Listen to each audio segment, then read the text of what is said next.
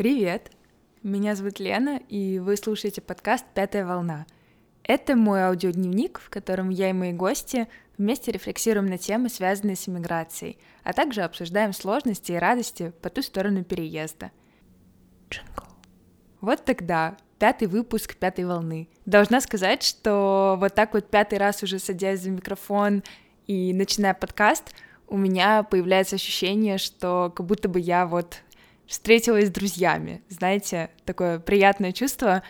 Хоть я сижу одна в пустой квартире, мне не кажется, что я одна. Наверное, это благодаря тому, что очень многие из вас написали мне супер приятные и милые слова о том, что у меня хорошо получается.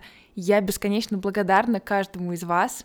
Если честно, в конце рабочей недели часто хочется просто следующие 48 часов проспать. И именно ваши сообщения о том, что вы послушали мои выпуски, и они заставили вас о чем-то задуматься, просто порадоваться, они вдохновляют меня сесть и записать новый выпуск. Огромное вам спасибо, в общем. Очень прошу вас поставить лайк и подписаться на обновление, если вдруг вы этого еще не сделали. Мне будет очень приятно.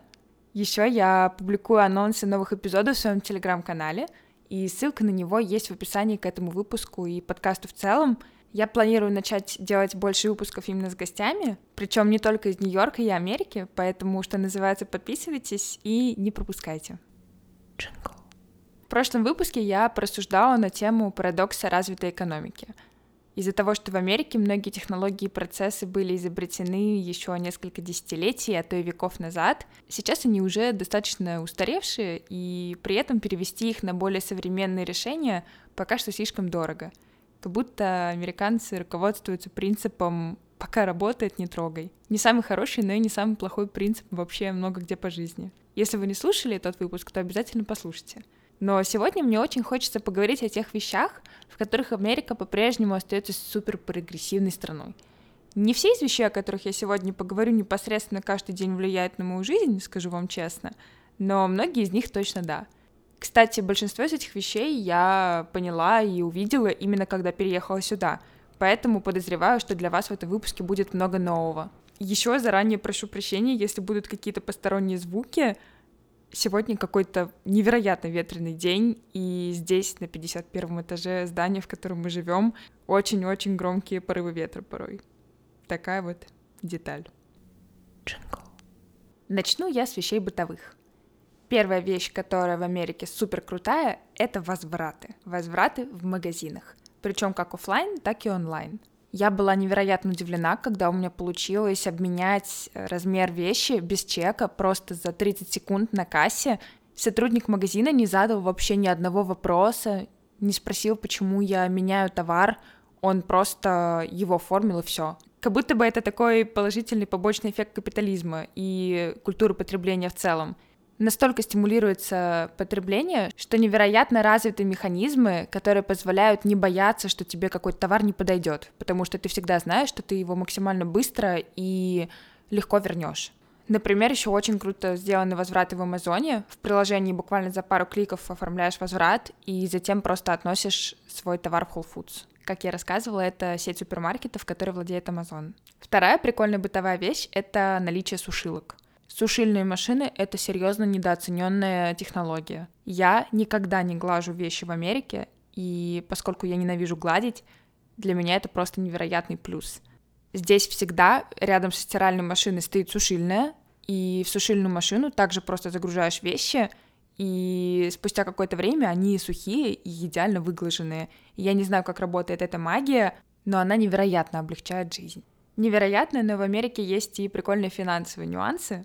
Один из них — это то, что можно очень легко засплитить чек в ресторане. Чтобы это сделать, нужно просто вместе с чеком отдать две карточки. Да, кстати, здесь редко бывает так, что подходит официант с терминалом, и ты оплачиваешь карточкой непосредственно на месте. Зачастую нужно отдать карточку, официант ее унесет и оформит там оплату и вернется вместе с чеком. Удобно, когда нужно поделить чек, не заниматься арифметикой, а просто вот так вот отдать официанту несколько карточек. Еще очень удобно оставлять чаевые. Не нужны никакие сервисы, нет монет и тому подобное. Как правило, на чеке, который приносят вместе с карточкой уже после оплаты, есть поле для того, чтобы ручкой отметить, какой процент ты хочешь оставить. То есть тебе приносят вот чек, карточку и ручку. И ты ручкой просто пишешь, хочу оставить 10%, пишешь итоговую сумму, которую ты подразумеваешь вместе с уже оплаченным чеком, и таким образом уже по данным карточки, которые до этого, получается, забрали, ты оставляешь чаевые. Довольно удобно. Хотя, наверное, кто-то может сказать, что ручкой наоборот неудобно. Не знаю, мне кажется, что это удобнее, чем всякие QR-коды. Еще на тему карточек. Здесь, как вы наверняка знаете, очень развит рынок кредитных карт, и большинство транзакций проходит именно по кредиткам. Так вот, благодаря этому здесь гораздо проще оспорить какие-то фродовые транзакции, потому что, как правило, это транзакции именно на кредитках, и поскольку технически это не ваши деньги, а деньги банка, то банк гораздо больше заинтересован в том, чтобы эти деньги вам вернуть. Джингл. Следующая сфера, которая, на мой взгляд, очень хорошо развита в Америке и непосредственно влияет на мою жизнь здесь, это очень развитая публичная инфраструктура. Не устану повторять, что, по крайней мере, именно в Нью-Йорке очень развита спортивная инфраструктура, много спортивных площадок, кортов, очень много детских площадок, площадок для собак. Несмотря на то, что Нью-Йорк — это очень-очень плотно заселенная урбанистичная среда, Здесь огромное количество каких-то вот именно маленьких парков, скверов, садов, которые создают ощущение очень зеленого города. Еще здесь довольно развит институт библиотек, ими реально пользуются, в них можно сидеть и заниматься своими делами, учиться, работать. В общем, обычно это приятные места. Вероятно, то, что я сейчас перечислила, немножко субъективно и не только Америки касается, но вот что по-настоящему объективно, так это то, что в Америке невероятное многообразие природных зон. Первое, что приходит в голову, это то, что в Штатах есть Аляска, суперсеверная локация, и Гавайи, настоящие тропики, где серфинг, пальмы и вот это вот все. Здесь есть побережье Тихого океана и побережье Атлантики, Здесь есть горные хребты, вспоминаем уроки географии, Апалачи на востоке, Кордильеры на западе. И помимо такого многообразия природы, которое справедливости ради есть и в России, например, здесь невероятно развитый внутренний туризм с хорошей, качественной инфраструктурой. Здесь наслаждаться природными достопримечательностями удобно. Очень развитая автомобильная инфраструктура, парковки, смотровые площадки. Здесь огромное количество национальных парков. Мне кажется, что это очень здорово. Как вы знаете, я еще не была на западном побережье, но я просто мечтаю отправиться в автопутешествие по тамошним национальным паркам. Там потрясающая природа, и мне не терпится посмотреть на побережье Тихого океана, на горы, леса, все те виды, которые я уже столько лет наблюдаю на фотографиях с обоев Макбука. Собственно, в США очень много национальных парков. У всех на слуху названия Yellowstone, Yosemite, Гранд Каньон. Кстати, Yellowstone считается первым в мире национальным парком вообще — Конечно, сама идея особо охраняемых природных зон появилась не в Штатах, но именно в современном понимании эта концепция родилась как раз здесь. Джингл. Следующее очень важное, на мой взгляд, фича Штатов — это то, что это настоящее федеральное государство. Штаты здесь очень гетерогенные, абсолютно разные. И приезжая в Америку, ты можешь как-то оптимизировать свою жизнь, выбрав подходящий именно тебе штат. Например, в разных штатах очень разное законодательство вообще. То есть прям вот федеральных законов не так много. Очень многие сферы жизни определяются скорее региональным законодательством. Например, на юге больше штатов, где запрещены аборты и разрешено оружие. Каждому свое, и, пожалуй, штаты — это место, где эта фраза обретает настоящий смысл. Кроме того, в разных штатах разное налогообложение. Да, конечно, есть и федеральный налог — но дальше, например, в красных штатах, то есть республиканских, местных налогов особо нет. Поэтому если кто-то оптимизирует свой остаточный доход, то можно выбирать себе штат по такому принципу. Кстати, в Штатах есть интересный момент по поводу налогов. Это то, что они всегда на виду. Я уже рассказывала, что каждый год нужно самостоятельно подавать налоговую декларацию, где ты описываешь все свои доходы и какой налог ты должен заплатить. Помимо этого, здесь зачастую цены указаны без налогов, например, во всяких ресторанах, итоговая цена, которую ты заплатишь, отличается от той цены, которая в меню. Помимо чаевых есть еще вот налог. И тот факт, что ты каждый день сталкиваешься с налогами лицом к лицу, можно сказать, формирует более сознательное отношение к налогам в принципе. Как будто бы ты каждый день помнишь, что ты платишь налоги, и сильнее вовлекаешься в политику, потому что у тебя невольно возникает вопрос, куда же они все идут. Налоги в смысле. Продолжая развивать тему федерализма, скажу, что здесь по-настоящему децентрализованная экономика. То есть, да, конечно, условно Нью-Йорк — это финансовый центр страны, бесспорно, но здесь невероятное количество крутых городов с развитой экономикой. Нельзя сказать, что есть вот один Нью-Йорк, а все остальные города — это провинция и глушь. В каждом штате есть как минимум одна огромная компания, чья штаб-квартира до сих пор в этом штате.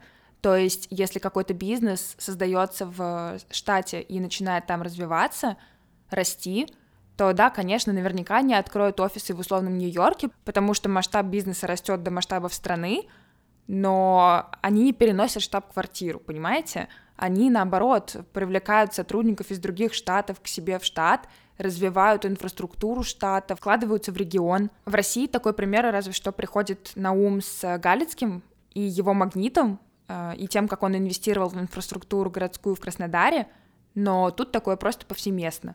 Можете посмотреть в интернете, это невероятно интересно. Реально на каждый штат в Соединенных Штатах найдется хотя бы одна международная компания, которая точно у всех на слуху. Вот я вам сейчас назову несколько примеров, и вы, может быть, даже штат сходу не вспомните, что такое существует, но про компанию точно слышали.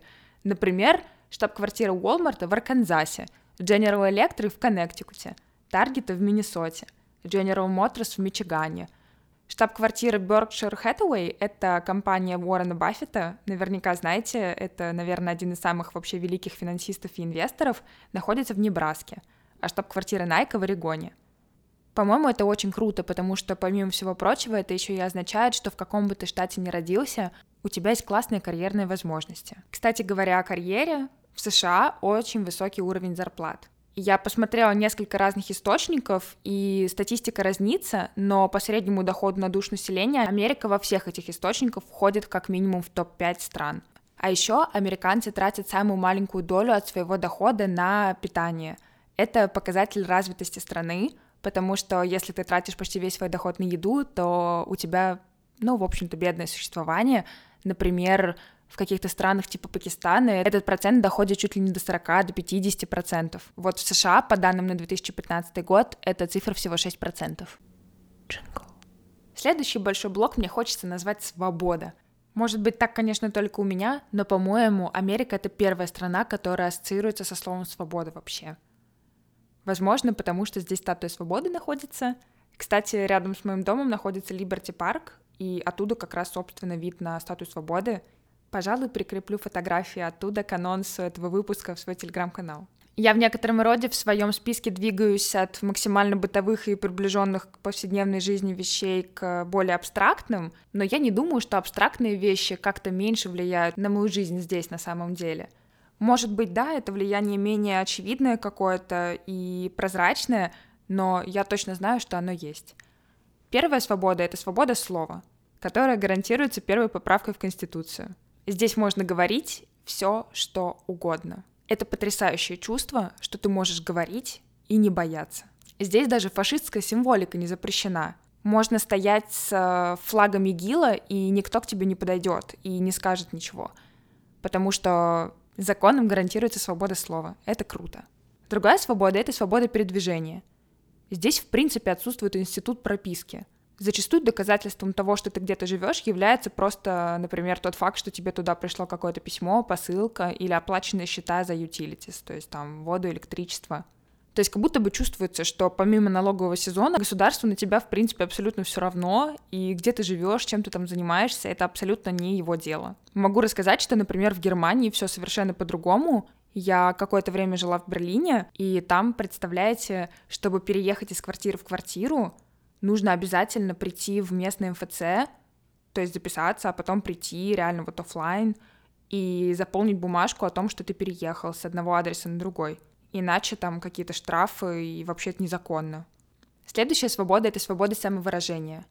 Или я бы еще назвала это, пожалуй, общей культурой индивидуализма. Во-первых, всем реально все равно, как ты выглядишь.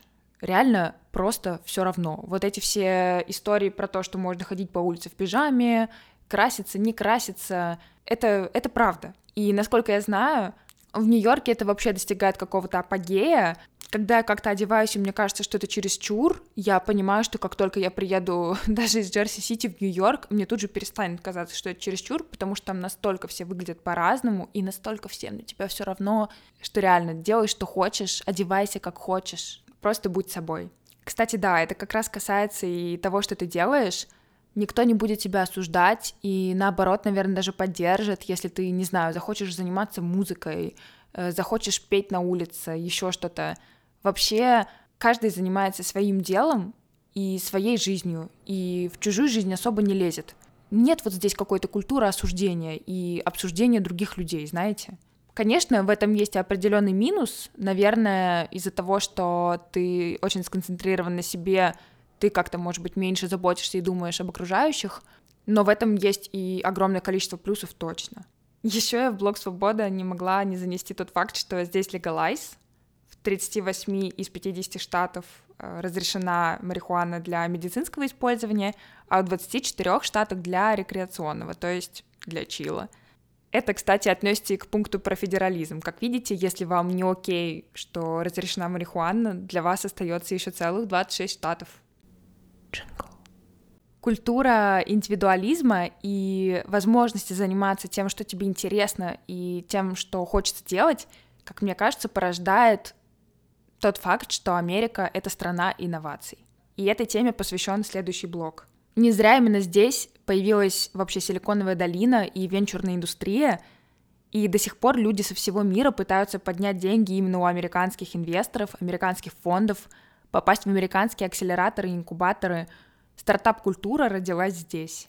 Недавно я видела какую-то статистику про современные успешные стартапы, которые были основаны в Америке, и там, собственно, приводился тот факт, что чуть ли не все фаундеры этих стартапов на самом деле из каких-то других стран, и они приехали в Америку. Здесь, несмотря на совершенно неадекватную миграционную политику, работает все равно на всю катушку привлечения талантов, огромное количество грантов. Здесь очень развитый вообще институт академии, и пойти в науку после получения высшего образования — это не какой-то зашквар, а почетная профессия — и очень хорошо оплачиваемые. Кстати, я специально посмотрела на топ мировых университетов, и 9 из топ-20 находятся в Штатах. Я думаю, вполне аксиоматично, что развитие науки напрямую связано с развитием технологий и инноваций в стране. Еще я в этот блок включила тот факт, что Америка — это страна, в которой больше всего частных компаний, занимающихся развитием космических технологий. Все знают SpaceX, Blue Origin, Virgin Galactics.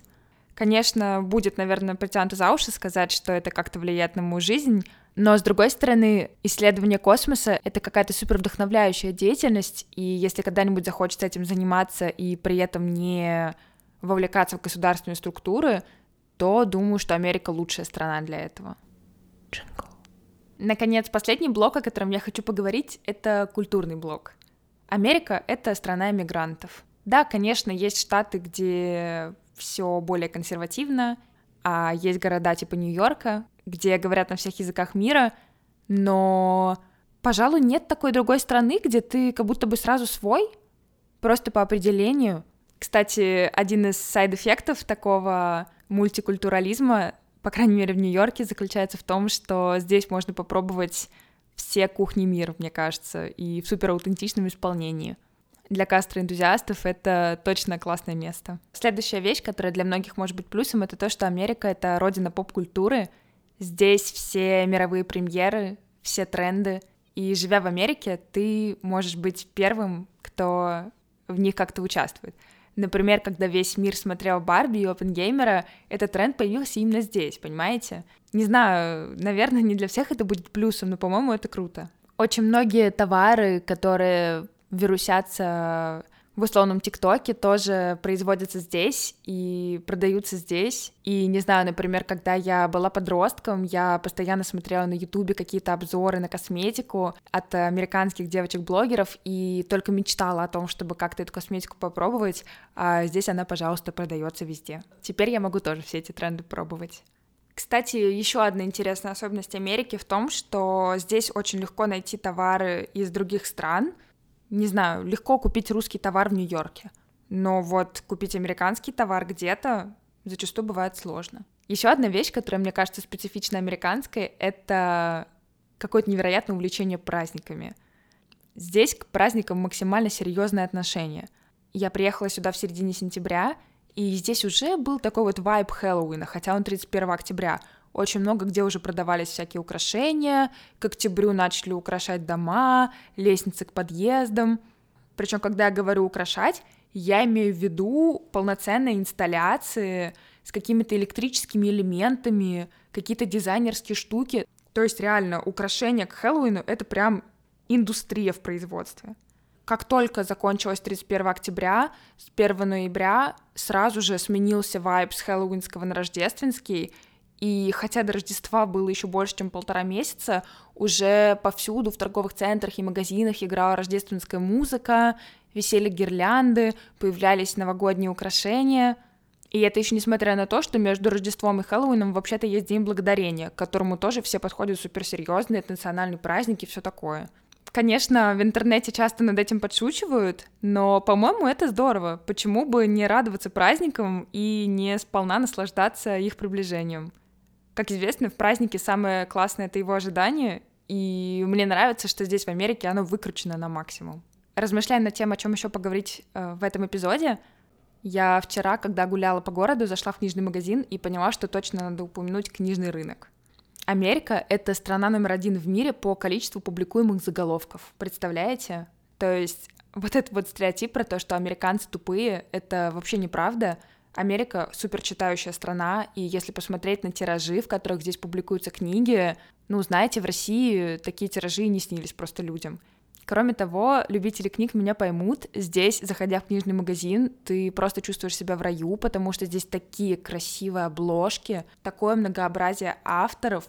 Так что завершаю таким вот фактом. Книжный рынок здесь очень-очень развитый. Я с детства мечтаю о том, что напишу свою книгу, и, пожалуй, вчера я подумала о том, что было бы здорово опубликовать ее здесь, в Америке, и вот в Нью-Йорке в каком-то книжном магазине провести офлайн встречу автора с читателями и подписывать книги, как в кино, знаете, такая вот появилась мечта.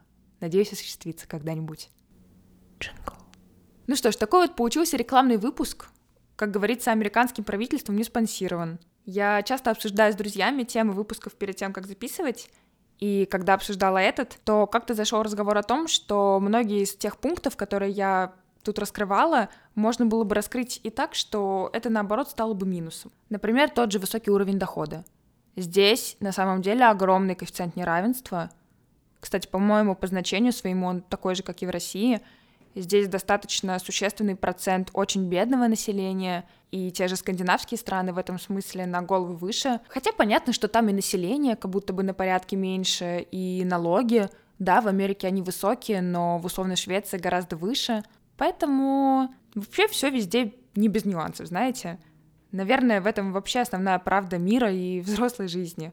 У медали всегда есть две стороны, и очень мало вещей в жизни, безусловно, плохие или хорошие. Что я могу сказать точно, так это то, что пока в Штатах мне все очень нравится. Так что в планах дальше радовать вас рассказами о моей жизни здесь, видеть новые стороны и грани и, что называется, делиться опытом. Большое спасибо, что послушали этот выпуск. Я, как всегда, буду рада вашей обратной связи. Рассказывайте, что понравилось, не понравилось, и увидимся, или, как сказать, услышимся в следующем выпуске. Пока-пока.